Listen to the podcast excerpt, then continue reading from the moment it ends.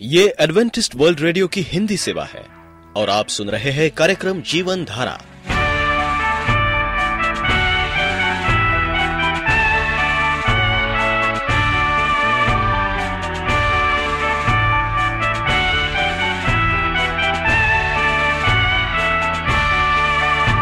कार्यक्रम जीवन धारा सुनने वालों को मैं स्मिता और मैं अमित हमारा प्यार भरा नमस्कार। एडवेंटिस्ट वर्ल्ड रेडियो की हिंदी सेवा में हम आपका स्वागत करते हैं। श्रोताओं, आइए, आज प्रसारित होने वाले कार्यक्रमों की जानकारी दे दें। आज होगी पहले स्वास्थ्य चर्चा, इसके बाद एक गीत होगा और फिर कार्यक्रम के अंत में पवित्र बाइबल का संदेश। तो चलिए, स्वास्थ्य चर्चा सुनने से पहले सुनते हैं ये गीत।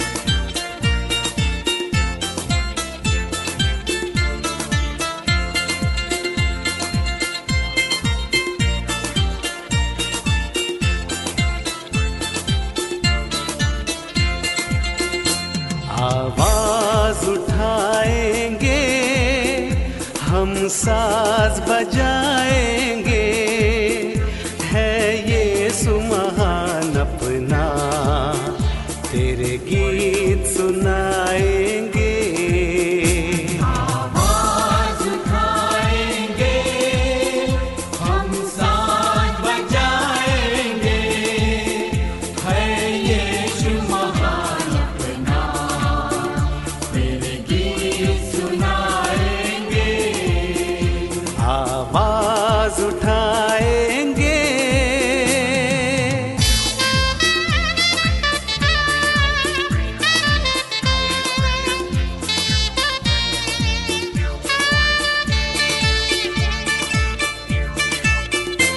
संसार।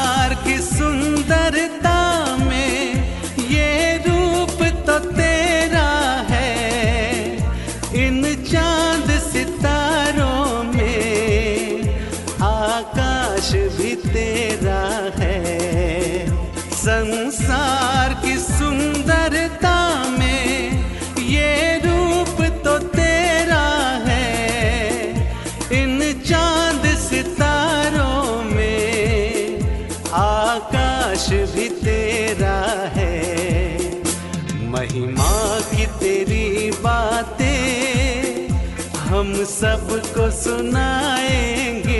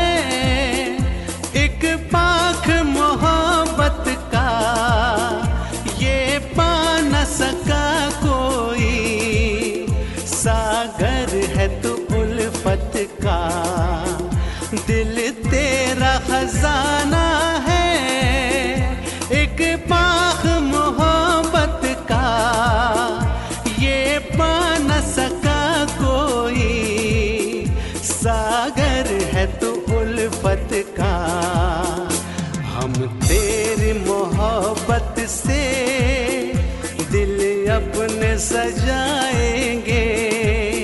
है ये सुमहान अपना।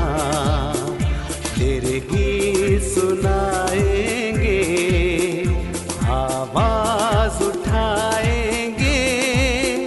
हम प्राकृतिक चिकित्सा, भाग तीन। प्राकृतिक चिकित्सा सिद्धांत, मानव शरीर की बनावट में पाँच प्राकृतिक तत्वों के समावेश से बनता है।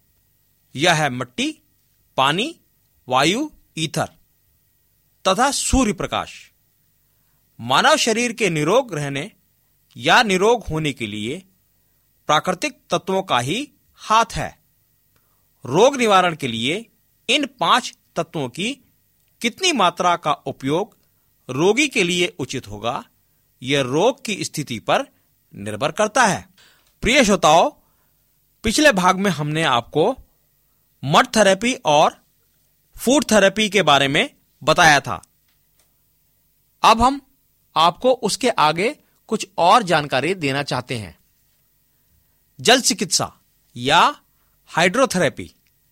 जल हमारे जीवन का आधार है, या यूँ कहिए, जल ही जीवन है।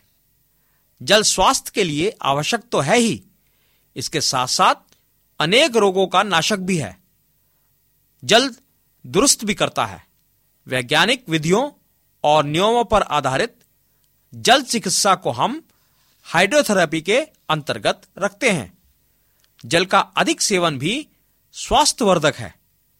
जल हमारे शरीर के भीतरी अंगों के कार्य करते रहने में सहायक है। इस चिकित्सा में शरीर के विभिन्न अंगों के निरोग रहने के नियम हैं। जल चिकित्सा से शरीर का विषाक्त पदार्थ बाहर निकलता है। जल का प्रभाव शरीर अंगों पर, उसके तापमान, जल के प्रयोग करने की विधि, स्नान तथा शरीर की दशा के द्वारा पड़ता है। जल तापमान एवं ठंड का सबसे अच्छा चालक के अतिरिक्त अच्छा विलायक भी है। चिकित्सा जल की ठोस, वाष्प एवं तरल स्थितियों में दी जाती है। भिन्न प्रकार से हम इसका प्रयोग कर सकते हैं। पट्टियाँ, गीली एवं गर्म पट्टियाँ विभिन्न अंगों पर रखकर, स्नान, कटि स्नान, मेरुदंड स्नान, पैरों का स्नान, वाष्प स्नान, पानी में गर्दन तक लेटकर स्नान आदि।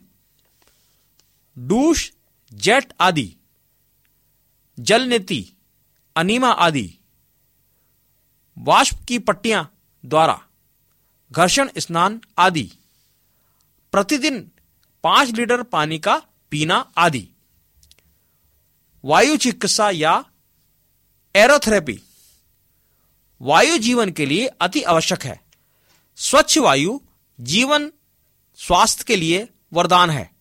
स्वच्छ वायु जीवन दान देती है। प्रदूषित वायु से शरीर रोगी होता है। प्राकृतिक चिकित्सा में आइए हम आपको कुछ और बातें बताना चाहते हैं। सर्वप्रथम स्वास्थ्य वायु में श्वास लेना एवं रहना अति आवश्यक है। स्वास्थ्य के लिए स्वच्छ वातावरण बहुत लाभकारी सिद्ध होता है। प्रातःकाल की स्वच्छ वायु को ग्रहण करने के लिए गहरी सांस लेना आवश्यक होता है। यदि आप किसी ऐसे स्थान पर हों जहाँ अधिक पेड़ हैं तो आपको प्रातःकाल स्वास्थ्यवर्धक वायु मिल सकती है। हम प्रचुर मात्रा में स्वच्छ वायु को सही प्रकार की श्वास लेने की विधि एवं व्यायाम द्वारा ग्रहण कर स्वास्थ्य प्राप्त कर सकते हैं। आकाश या इथर फास्टिंग थेरेपी। ईतर शब्द को सही मायने में समझना कुछ कठिन है, परंतु हम इसे शून्य के समीप कह सकते हैं। अंततः अधिकतर स्वास्थ्य के प्राकृतिक चिकित्सक इसे उपवास विधि से जोड़ते हैं।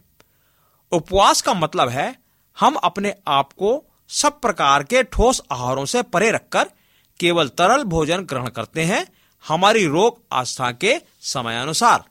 उपवास शरीर की समस्त क्रियाओं को विश्राम देने का एक साधन है।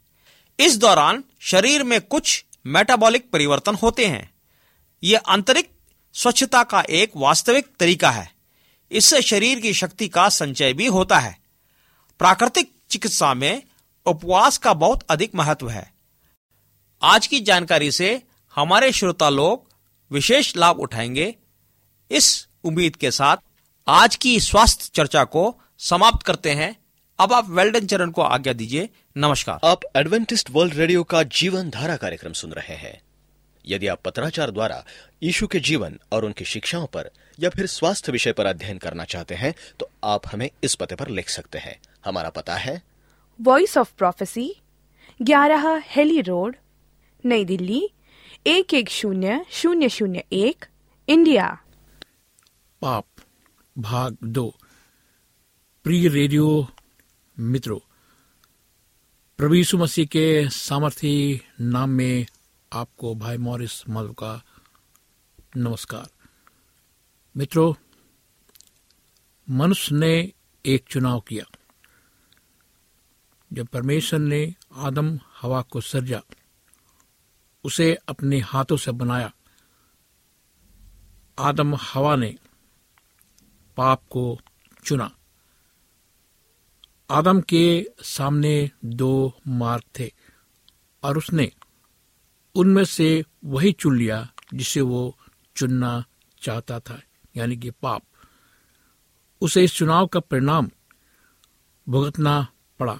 इस प्रकार उसने एक ऐसा आदर्श स्थापित कर लिया, जिस पर समस्त मानव जाति को चलना पड़ा।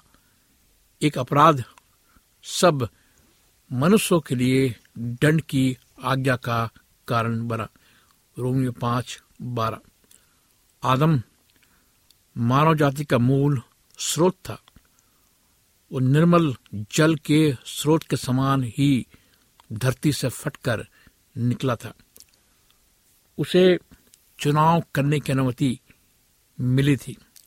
अगर वो चाहे तो एक नदी बनकर हरे भरे उपजाओ और मनोहर मैदान में बह या फिर वो चाहे तो एक ऐसे गंदे, बरसाते, बरसाती नाली की तरह चट्टानों से टकराता फनता रहे, जो आस पास की भूमि को फलदायक और आनंददायक बनाने में असमर्थ रहता है। परमेश्वर को संसार की करुण दशा के लिए दोषी नहीं ठहराया जा सकता है। कि संसार अब तक करुण उलझन में फंसा है। दोष पूर्णता आदम का ही है। आदम, जिसे चयन करने की आज़ादी दी गई थी परीक्षा करने वाले अर्थात शैतान के झूठ को सुनना ही चुना। उसने परमेश्वर की सच्चाई पर ध्यान नहीं दिया।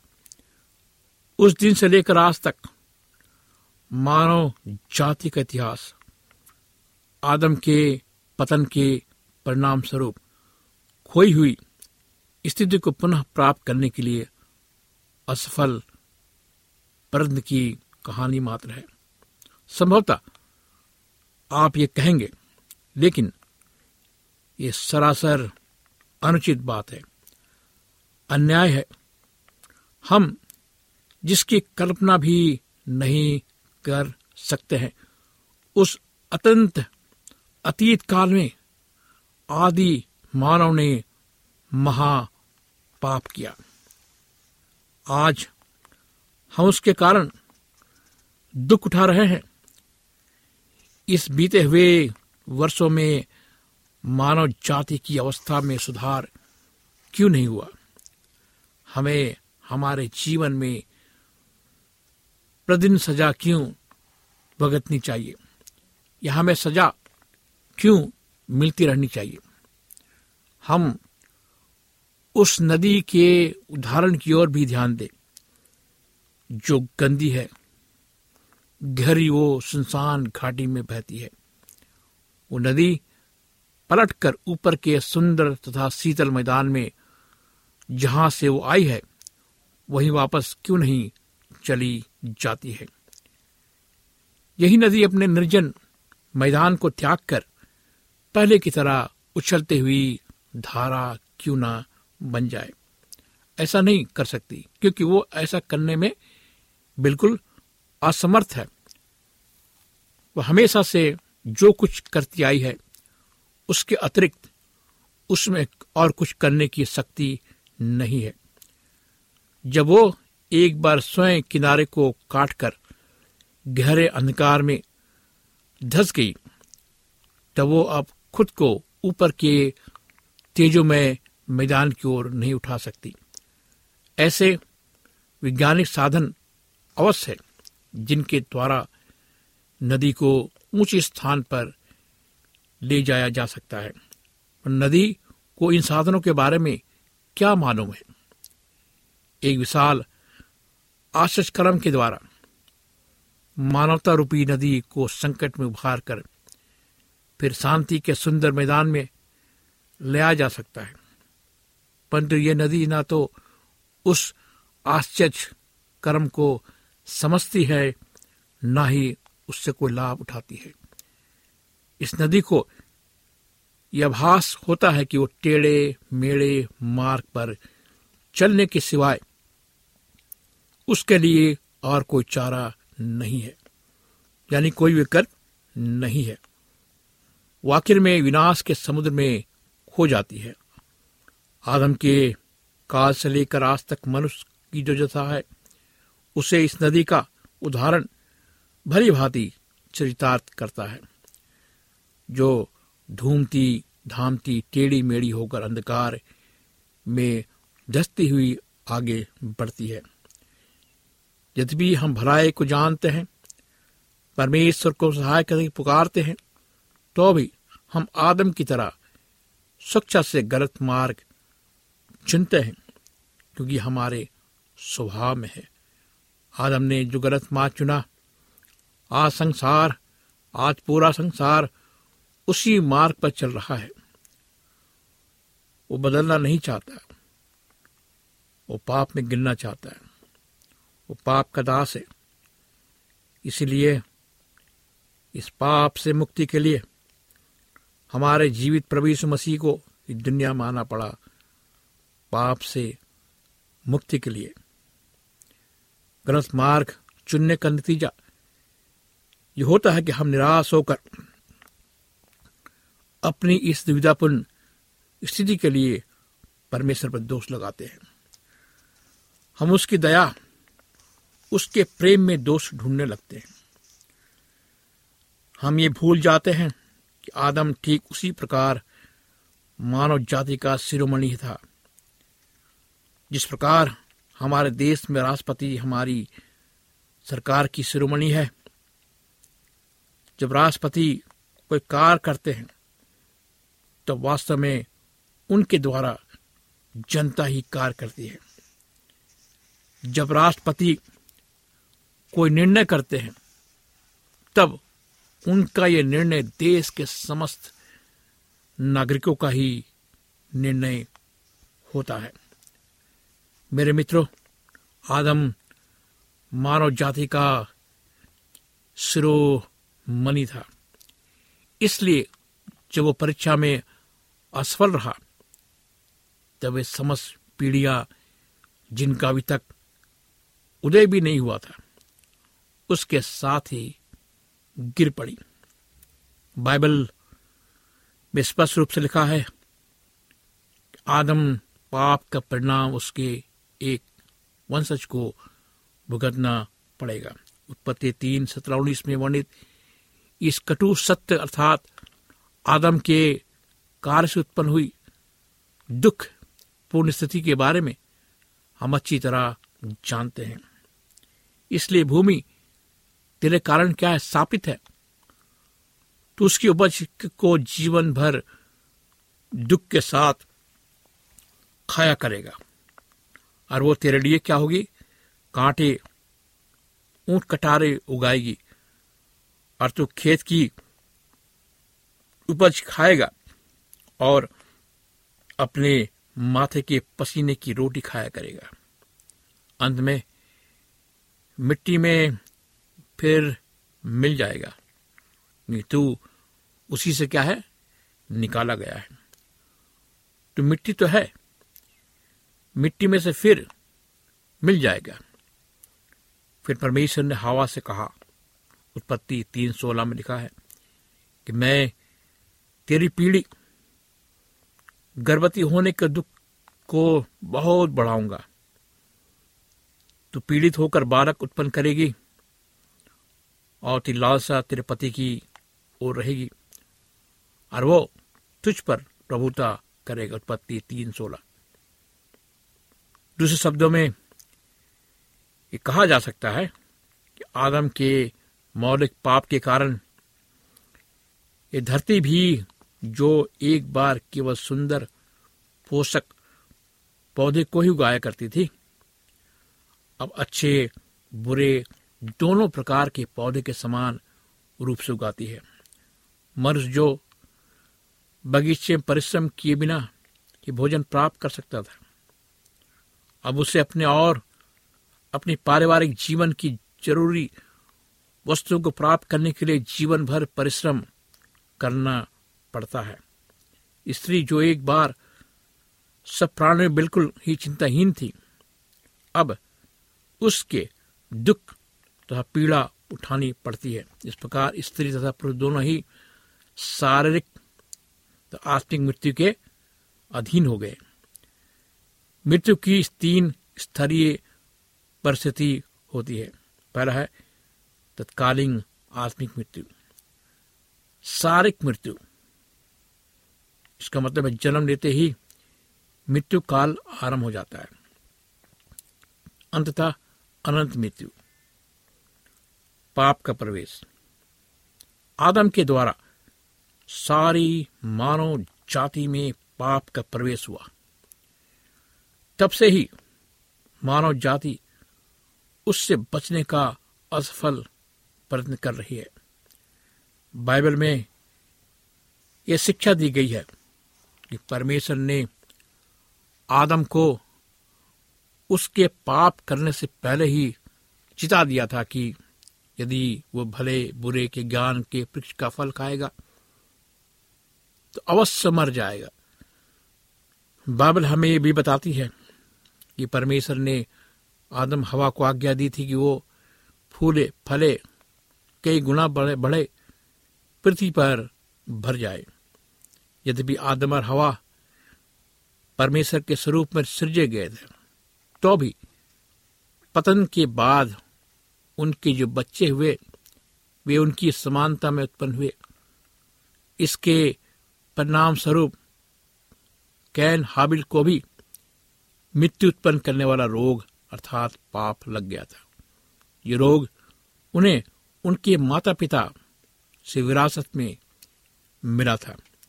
तब से ये रोग हर पीढ़ी में फैल गया। पाप हमारा स्वाभाविक उत्तराधिकारी है। यानी कि हम जो, हमने जो पाप किया है, वह हमें विरासत में मिला है। इसलिए चाहे हम कितना ही प्रयत्न क्यों ना करें, हम अपने इस जन्मसिद्ध अधिकार से नहीं बच सकते। मित्रों, हमने आदम के द्वारा खोई हुई स्थिति को प्राप्त करने के लिए प्रत्येक संभव साधन की सहायता ली है। हमने शिक्षा, दर्शन, धर्म, अच्छी सरकार स्थापित करके भ्रष्टता और पाप का जुआ उतार फेंकने का प्रयत्न किया है। हम अपने दूषित मस्तिष्क के द्वारा उन बातों को करने का प्रयास कर रहे हैं, जिन्हें केवल ईश्वर की सहायता से ही किया जा सकता है। हमारे उद्देश्य अच्छे, हमारे कुछ प्रयत्न प्रशंसनीय थे, परंतु लक्ष्य को प्राप्त करने की दृष्टि से ये सब अपर्याप्त ही रहे। ज्ञान, प्रगति, उत्कृष्ट लालसाओं से प्रेरित हमारी समस्त योजनाएँ हमें ये उस स्थान से तनिक भी आगे नहीं बढ़ाती है। जहाँ से हमने चलना आरंभ किया, फिर भी आज हम वही भूल कर रहे हैं जो भूल आदम ने की थी। हम परमेश्वर की आज्ञाओं का पालन करने के बदले अपने अधिकार, अपनी शक्ति से राजा बनने का प्रयत्न कर रहे हैं। हम संपूर्ण संसार में पाप फैलाने की आज़ादी देने के लिए परमेश्वर को अन्यायी तथा अनुचित कहने से पहले परिस्थिति को सावधानी से जांचे। परमेश्वर ने हम पर अनंत कृपा करके अपने पुत्र को भेजा। कि वो भी मनुष्य की समानता में उन्हीं परीक्षाओं का अनुभव करे, जो आदम के सामने आई थी। उन पर विजयी हो।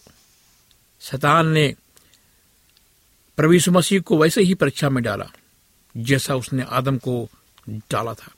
इस प्रकार शैतान ने हवा के द्वारा आदम को शक्ति और महिमा का लालच दिया। ठीक उसी प्रकार उसने प्रभु यीशु मसीह को भी यही लालच देने का प्रयत्न किया।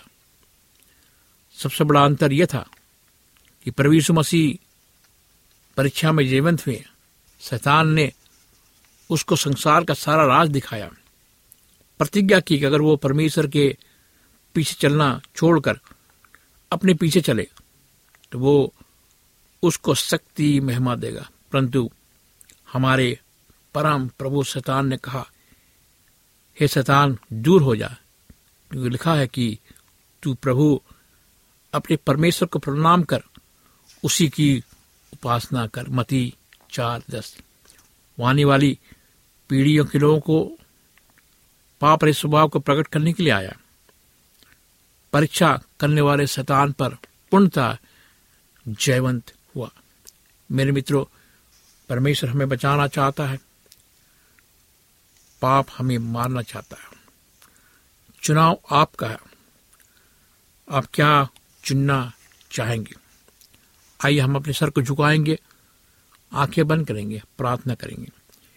प्यारे जीवित पिता परमेश्वर, हम आज तेरे पास आते हैं अपने पापी स्वभाव, पापी मन को लेकर, तुझसे विनती करते खुदा उनके हमारे साथ हो। हमारे जीवन को बदल। हमारा जीवन प्रभु कांटों का है। हम पाप में लिपटे हुए हैं। हमारे जीवन को बदल दे। प्रभु तो पाप को क्षमा करने वाला परमेश्वर है। हम अपने जीवन को तेरे हाथ में सौंपते खुदावन इस प्रार्थना को प्रभु मसीह के सामर्थ्य नाम में मांगते हैं।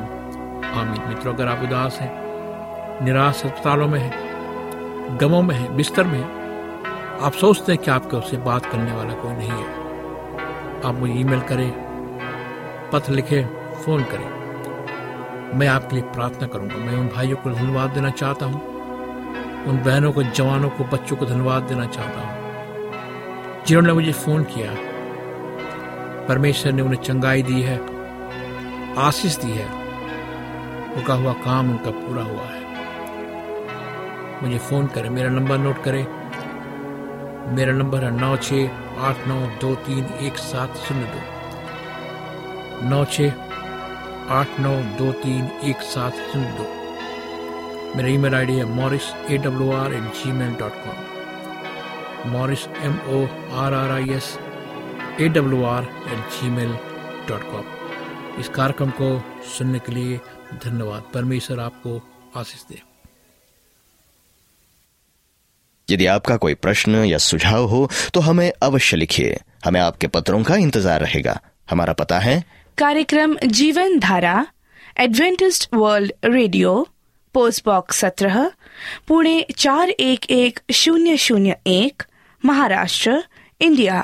पता एक बार फिर नोट कर ले कार्यक्रम Jeevan Dhara Adventist world radio post box सत्रह पुणे चार एक एक शून्य शून्य एक महाराष्ट्र इंडिया। और अब हमारा समय यहीं पर समाप्त होता है।